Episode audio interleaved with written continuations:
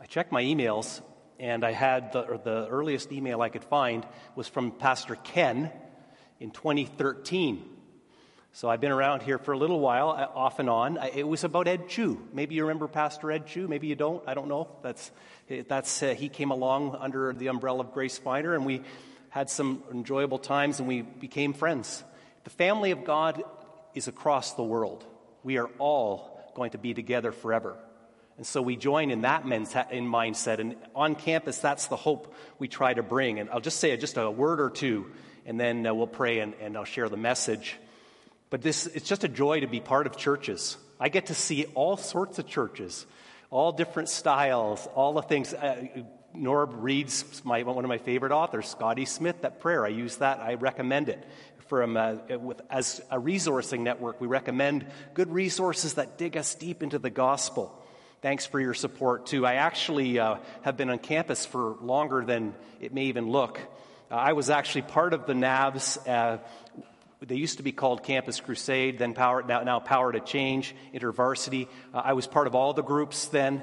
It kind of planted a seed for campus ministry in my heart. I couldn't really pick, so I went to seminary, and instead of doing uh, one of those, I, I actually became a pastor. I saw the need for the pastoral connection. So you, there may even be people here online connected, and please come and, uh, for any kind of need for the campus. Uh, we try to pray together. We try to just build the unity uh, on campus and uh, try to work together in Christ. And we, we started Grace Finder to actually remind ourselves to keep finding grace. We're found by grace and to find grace in day to day life. Find it in the ordinary, the wonder, uh, as we'll talk about today in, in, the, in the message. And we've tried to encourage other places like U of C and U of L as well. Norb already said enough, uh, but our hope is that we help people recapture a life of purpose and wonder in Jesus. And we're in the mission with you together. I've been coming across a lot of anger uh, in this uncertain time. And I, maybe you have as well, a lot of echo chamber, a lot of, I, I don't even almost look at the various media anymore just because I don't want to be angry at anyone and upset by the comments that are made. And especially among the body of Christ, the need for unity. The unity in the gospel, unity in the hope of Christ. And so that's something, it's such a, and, and you know, honestly, I was thinking about this, reflecting on this. Maybe people are angry at God. That's typically by the end of it all. You, you do enough reflection, people are upset with God. Like, why are you doing this to us? Um, and so we have to work through those things. Um, whether we know it or not, we, we probably have to wrestle with God that way and struggle uh, to be like Mary in our text of Advent. Maybe this would be a memorized text for you this year. And, and really, I'm going to be dipping into the Luke 1 and 2, but the text that rings has ringing so true. Uh, nothing will be impossible with God, the angel says to her. Wow, what cryptic words are those? That's the thread through this sermon. That's the text. She ponders so much in her heart. Imagine what she would be pondering. Nothing is impossible with God. Uh, her response, and we'll talk more in the sermon about this. I love the fact that you said that 12 days continues on and Advent's not over. It's not like we just decide the decorations like the store, right? You walk in, in the store and the next day it's like, well, now it's what? What do they put up next? Uh, it's like Boxing Day sales. And honestly, we need to pause. We need to ponder. We need to, to just resist that urge to jump into the next greatest thing. And I think we have that more, it's more difficult now than ever. I think with the speed of our world and our society and the things that happen. But my prayer is today we find grace and we hold on to hope and trust God despite the circumstances. I love the fact you've been preaching on with, God with us. What an incredible word that is. That alone, nothing will be impossible with God. There's our connection. Our, uh, that's our, our text. Life is so ordinary, but God is at work. Let me, let me say a prayer. Lord Jesus, your word is a lamp to our feet and a light to our path. You are the way, the truth, and the life. You are the one who, through your word, will give us the fruit of the Spirit love, which is manifest in joy, peace, patience, kindness, goodness, gentleness, faithfulness, and self control. May the, those things be what we hear on the feeds and the tweets around instead of some of the things that we're hearing. We want to be the people of kindness and gentleness and self control and, and care and trust in you alone. So go with your word now and show us the way. In Christ we pray. Amen. What, make, what takes your breath away? You thought about that lately? I know probably wearing a mask and uh, sorry. I actually was giving out masks last uh, for a fundraiser last year, and I thought I'm not doing it again. We're, done, we're done with masks. But if you see various masks with little logos that look like Grace Finder, we were we were giving those out to our students. They're all over campus. They don't know what they mean all the time, but they do have a place and find it. But what what takes your breath away? Is it dazzling sunsets or little babies or the crackling of the frozen tundra we live in? Uh, little babies, a guitar riff I heard that on the 24th, uh, the service. I enjoyed that a lot. That was good. Mountains. Uh, we came out west because of the mountains, I, I believe so, and, and other things. Maybe clothes. Maybe it's athleticism. I play hockey and soccer. I love it. I'm glad we can play again. I even got a goal the other day, the old guy on the team. What about heroic acts? What takes your breath away? Well, the older I get, the harder it is to see wonder the wonder of the world, the wonder of what God has done, the wonder of, of life. And yet, paradoxically, I reach for more. But I expect less. The battle of cynicism, especially now, a, a weary world rejoices, weary of pandemic promises. But I'm trying to look deeper for hope, noticing the ordinary glimpses of goodness, beauty, and truth all around me. Ordinary smiles and hugs and the smell of coffee and trees and the beauty of our, our, our lights and, and all these various beautiful things that we have, even routine and the songs and being able to see people face to face. I almost can see you face to face. I almost am tempted to say, here, pull this down for a second so I, know, I can see you. Some of you I have met many, for, uh, probably, but I won't know it. Um, and, and online as well. I saw one student in my class and she had not taken her, well, they had to wear masks, so she hadn't taken her mask off except she had tea the one morning. She pulled it out, pulled her mask down. I went, That's you? Wow, our mouths, they, we just look at the, just to see a face. It gets exciting. I had a friend of mine say to me that when they were able to finally see their friend again in one part of the, the, the restrictions lifted, she was burst into tears. She didn't expect it because she saw her friend's face uh, not just on Zoom, but face to face. Really, though, ordinary, like, is it, like uh, ordinary wonder is what I, am you know, who wants to be ordinary? Who wants the bumper sticker that says, my child is an ordinary student at, you know, that, that, that bumper sticker? Oh, an ordinary town, an ordinary life, an ordinary job. Ordinary Advent, here it is again, here it goes, the 12 days, we continue in Advent. Not mediocre, ordinary. But looking at the past, most of life is this way, though, isn't it? The biblical story gets dropped into us, and we see all these movements of, of God working, but it's thousands of years going on. It wasn't a miracle every day. The weary world is waiting and waiting and for the Messiah. Even the ordinary work we have in our day, uh, things like medicine technology, they don't happen overnight. It's painstaking, long. The long view of life is so needed. I notice even the same repeated ordinary songs of Advent, not really some new ones I learned here, but ordinary what? What kind of ordinary? Ordinary embedded with the wonder of the story. That verse 37 for nothing will be impossible with God. Centuries go by after a creation has gone awry. A people are gathered out from Abraham, led by Moses, an occasional miracle. David, as a king, was to point ahead to another king, a Messiah anointed one. Prophets foretell his coming. For centuries, the longing hearts are waiting in a very ordinary world of battles, bloodshed, and births. Enter the story. We enter that story with songs of the baby king. Joy to the world. He rules the world with truth and grace. Hark the herald. Glory to the newborn king. Oh, come, all ye faithful born the King of angels. Oh, come, oh, come, Emmanuel, until the Son of God appears, just waiting. And Mary, did you know? Such haunting words, your baby boy is the great I am, the weary world waiting, waiting. It reminds me of an old hymn God moves in a mysterious way his wonders to perform. And we could say that he doesn't work quickly.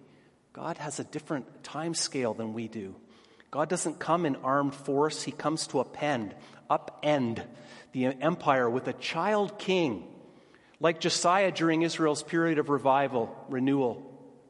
The irony is that the threat is real to the Romans, and it's not to a simple spiritual reality, but this announcement of a king caused ripples to the level of challenge to the emperor's divine authority. It rocked the world. Biblical scholars point out that in most of the Roman world, the belief in the emperor as divine would have been both obvious and uncontroversial. I don't think we have that anymore with our leaders. Biblical scholars point out that this was especially true in the East, where rulers had long been divinized. Belief in the divinity of Augustus was so profound that even the succeeding emperors after Augustus were considered the Son of God because they continued the tradition of deifying the former emperor by claiming to have seen his soul ascending to heaven.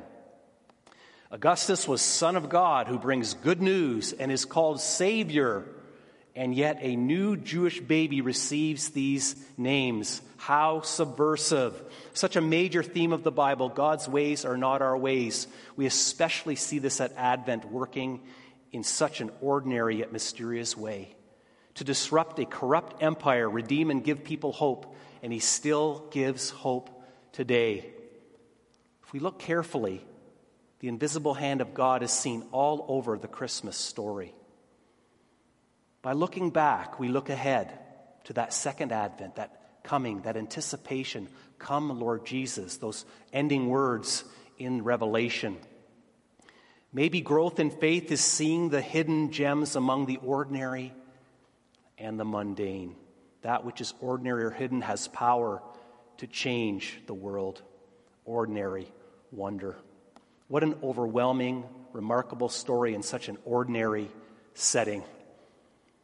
It takes grace to see it first time or year after year, but let's reflect on just two of these snapshots, two of these impossible moments to just look back. And it was already read on the, on the Christmas Eve service, the, all of Luke 1 and Luke 2, and all the various scriptures beautifully woven together. Let's just focus in on the shepherds and on Mary. This impossible, ordinary wonder headline. Number one, the servant king comes to outcasts. This is the story in Luke 2 8 to 20, if you have your Bibles there or if you want to look to it, but otherwise, it'll just ponder with me. The shepherds, as alluded to already, are not the nicely dressed figures of our manger scenes. Picture unshaved, smelling like sheep. They were rough and rejected by society. Despised because their work prevented them from keeping the ceremonial law. And as they moved about the country, it was common for them to be regarded as thieves, the scholars say. You might want to see The Chosen on this. If you haven't seen it yet, it's not word for word of all of the scriptural uh, story the way some of them are. There's, there's definitely some creativity involved, but there's some, what a picture of the shepherds and the joy. Had a tear going down my face. It doesn't happen easy for me, although maybe more during COVID. Uh, just see that story in The Chosen get the visualization, but maybe I can paint a picture with a poem that someone had written. Uh, God breaks into our world and visits thieves to the people around them. He, he, he doesn't come into the palace. The shepherd poem says this Imagine from the shepherd's perspective. It's cold outside in this God forsaken place, and we're stuck here with a thousand sheep. While life is exciting for everybody else, the highlight of our day is sleep. It's lonely out here in this isolated job. Our position is without esteem. We're socially challenged. We're society's scourge. We're not exactly every woman's dream. Shepherds have a humble purpose. Of our fate, few people care. Sometimes I wonder if God knows we exist. If He does, He's forgotten where. Nothing ever happens to a shepherd. Life is boring as can be while exciting things occur all over the world. Nothing ever happens to me until now, until that moment. Incredible. Imagine all the years they're just sitting there watching sheep in light of that coming of the angels singing, that the, the, they exclaimed the Messiah's announcement. It was brought to them. The unclean, the outcasts. One scholar says that the doxa, or the glory of the Lord, should shine around humble shepherds on a Judean hillside is an event of enormous portent and hugely counterintuitive to normative religious thinking. Can hardly imagine the wonder of embedded in the ordinary. The Shekinah glory of the Old Testament blazes not in the temple, but in the countryside. God shows up in the outer places where the marginalized are gathered into the family of faith. They too are of Israel, of God's people. They too wanted a Messiah. And there's hope for us too, because God opposes the proud and gives grace to the humble, the poor in spirit. Nothing is impossible, will be impossible with God. God shows up. We might expect God to show up in the places of esteem in our society or to those who have the societal clout or the pull or the influence, yet God comes to those who don't have their lives together.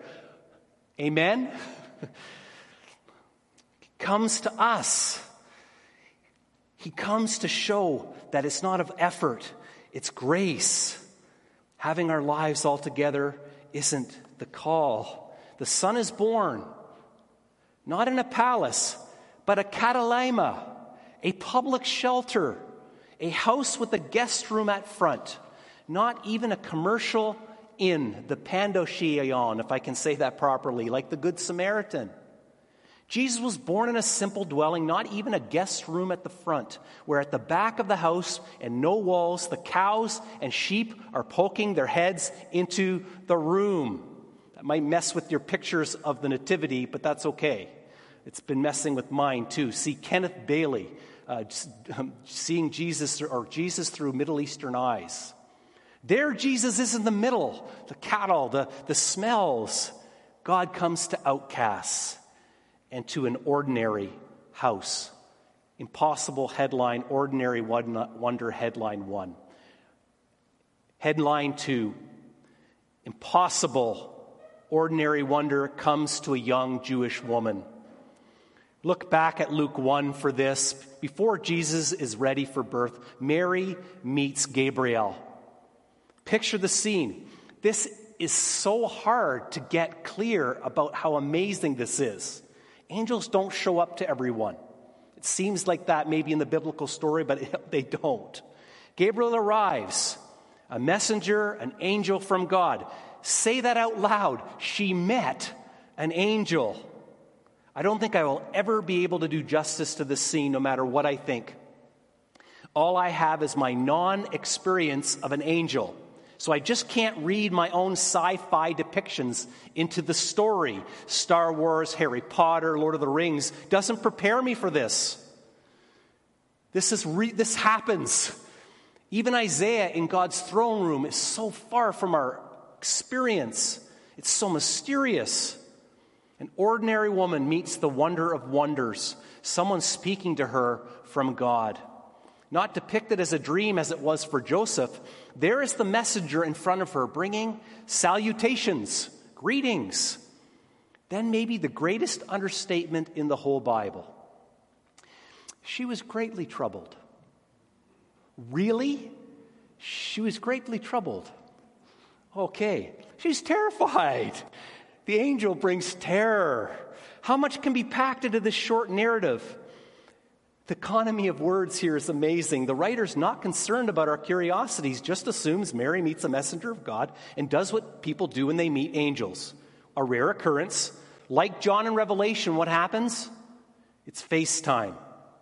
In that short phrase, all notions of wanting to meet God and tell God what we think are gone. And Mary just gently stands there, and we just can't picture maybe enough of the terror at first.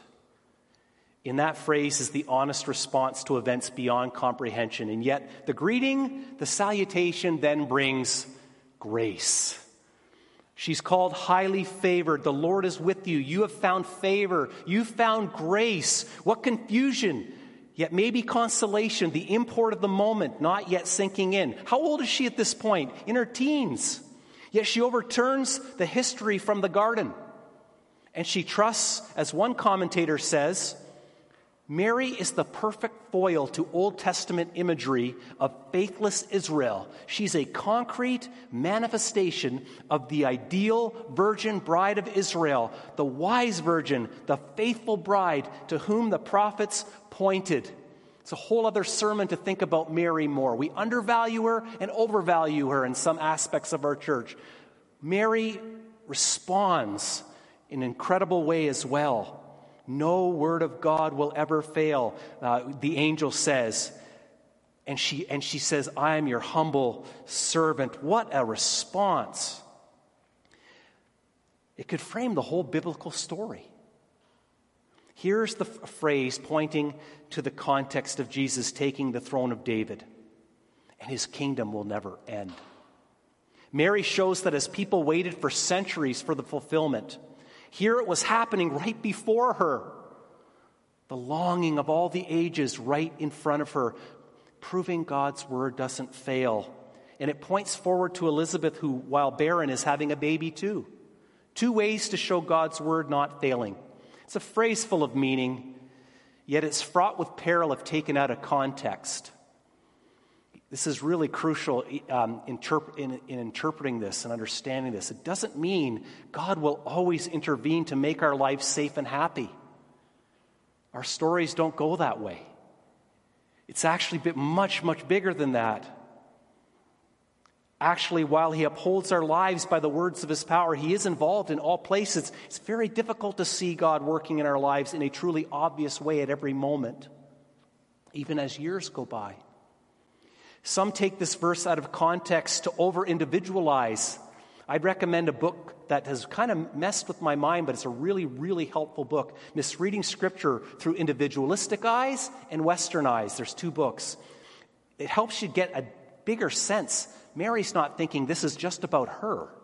Whereas Mary sees the promises of Israel being fulfilled. It's a, it's a culture that sees the, the whole, not just the individual. It's not her own personal wishes of God acting in her life. And God does act in our lives. I'm not saying God doesn't. But sometimes we put our agenda on God instead of opening our hands to what God will do. And sometimes it's trials and, and, tribulations, as many of us have faced. I've heard stories over the years, and a friend of mine has, is, is living without his wife. She died of cancer last year.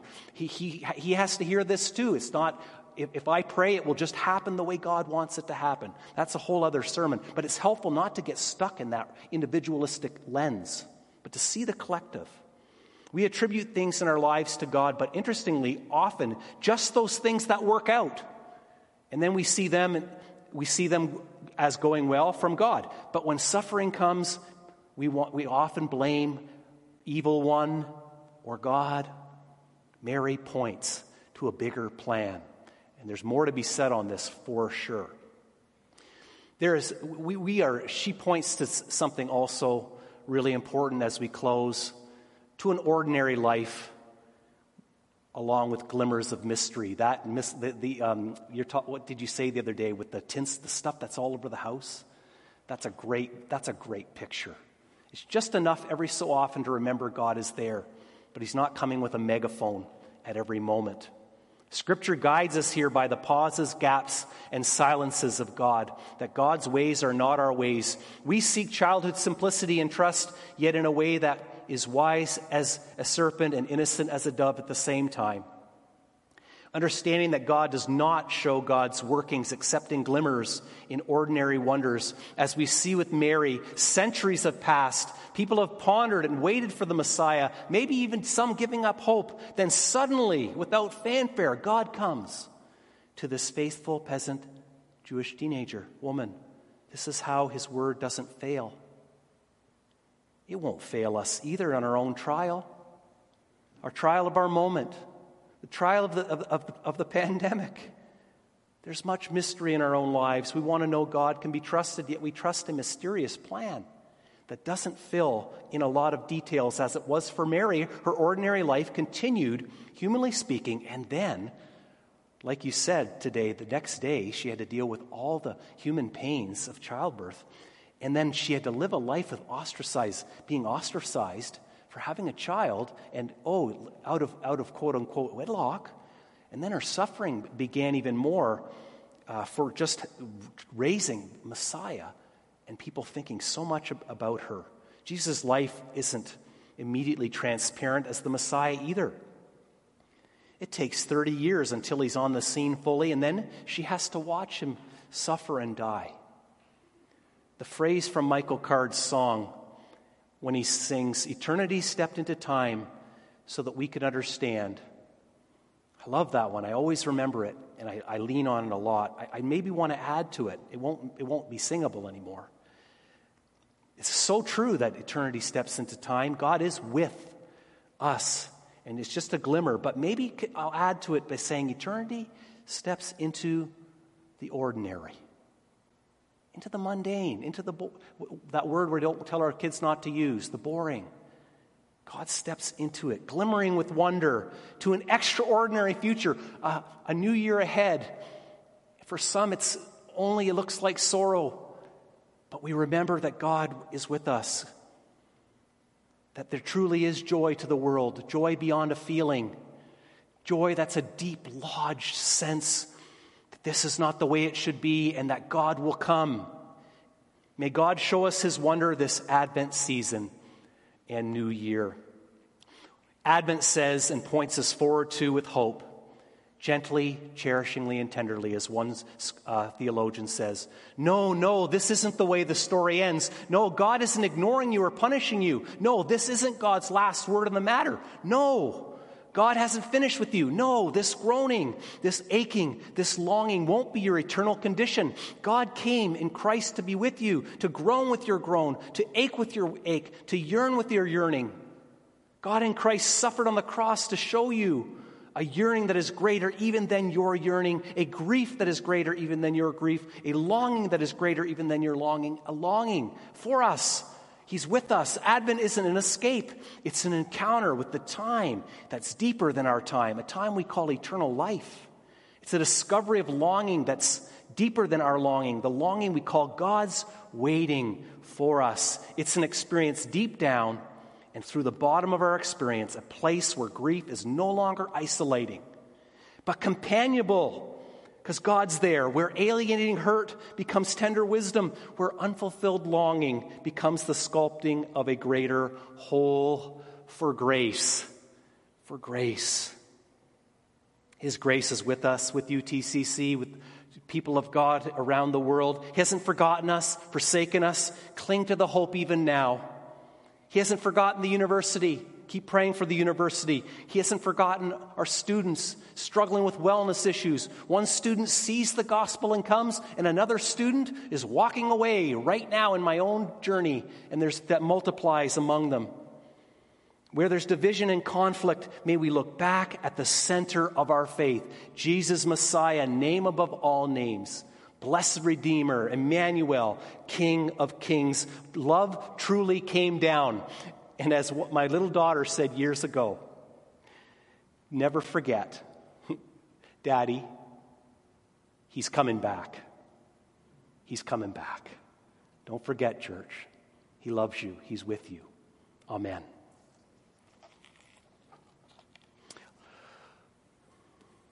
We give ourselves to you, O Lord.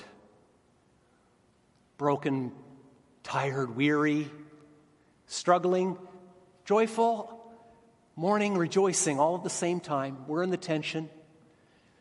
It's the already now of our brokenness, and yet salvation has come, and the not yet of when it will come, and you will return. Lord, we're so glad that you truly are coming back. But in the meantime, we fight against injustice. We show the kindness. Give us the fruit of the Spirit to be your people in this challenging world. Through your church, in Christ we pray. Amen.